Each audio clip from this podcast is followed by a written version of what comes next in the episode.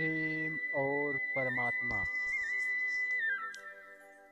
संतों की उपदेश देने की रीत नीति भी अनूठी होती है।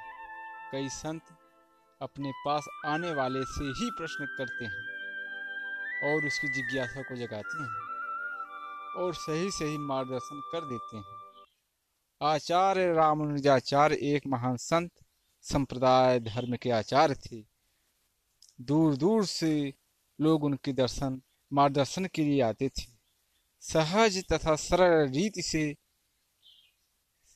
वे उपदेश देते थे। एक दिन एक युवक उनके पास आया और पैर से में वंदना करके बोला, मुझे आपका शिष्य होना है। आप मुझे अपना शिष्य बना लीजिए। रामानुजाचार्य ने कहा, तुझे शिष्य क्यों बनना है? युवक ने कहा मेरा शिष्य होने का हेतु तो परमात्मा से प्रेम करना है। संत रामानुजाचार्य ने तब कहा, इसका अर्थ है कि तुझे परमात्मा से प्रीत करनी है। परंतु मुझे एक बात बता दे कि क्या तुझे तेरे घर के किसी व्यक्ति से प्रेम है? युवक ने कहा, ना, किसी से भी मुझे प्रेम नहीं है। तब फिर संत श्री ने पूछा तुझे तेरे माता पिता भाई बहन पर स्नेह आता है क्या?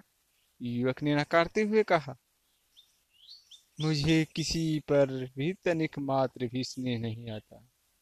पूरी दुनिया स्वार्थ प्रायण है। ये सब मिथ्या माया जाल है। इसीलिए तो मैं आपकी शरण में आया हूँ। तब संत श्री ने कहा, बेटा, मेरा और तेरा कोई मेल नहीं है। तुझे जो चाहिए वह मैं नहीं दे सकता। युवक यह सुन स्तब्ध हो गया। उसने कहा, संसार को मिथ्या मानकर मैंने किसी से प्रीति नहीं की। परमात्मा के लिए मैं इधर उधर भटका। सब कहते थे कि परमात्मा के के साथ प्रीति जोड़ना हो तो संत रामानुज के पास जा, पर आप तो इनकार कर रहे हैं। संत रामानुज ने कहा, यदि तुझे तेरे परिवार से प्रेम होता, ज़िंदगी में तूने तेरे निकट के लोगों में से किसी से भी स्नेह किया होता तो मैं उस, उसे विशाल स्वरूप दे सकता था। थोड़ा भी प्रेम भाव होता तो मैं उसे विशाल बना के परमात्मा के चरणों तक पहुँचा सकता था। छोटे से बीज में से विशाल वट वृक्ष बनता है, परंतु बीज तो होना चाहिए।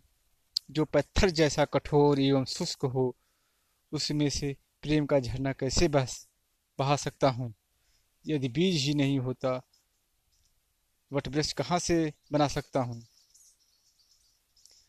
तूने किसी से प्रेम किया ही नहीं, तेरे भीतर परमात्मा के प्रति प्रेम की गंगा कैसे बहा सकता हूँ?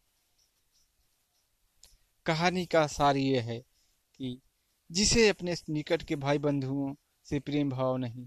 उसे ईश्वर से प्रेम भाव नहीं हो सकता। हमें अपने आसपास के लोगों और और कर्तव्यों से मुँह नहीं मोड़ सकते।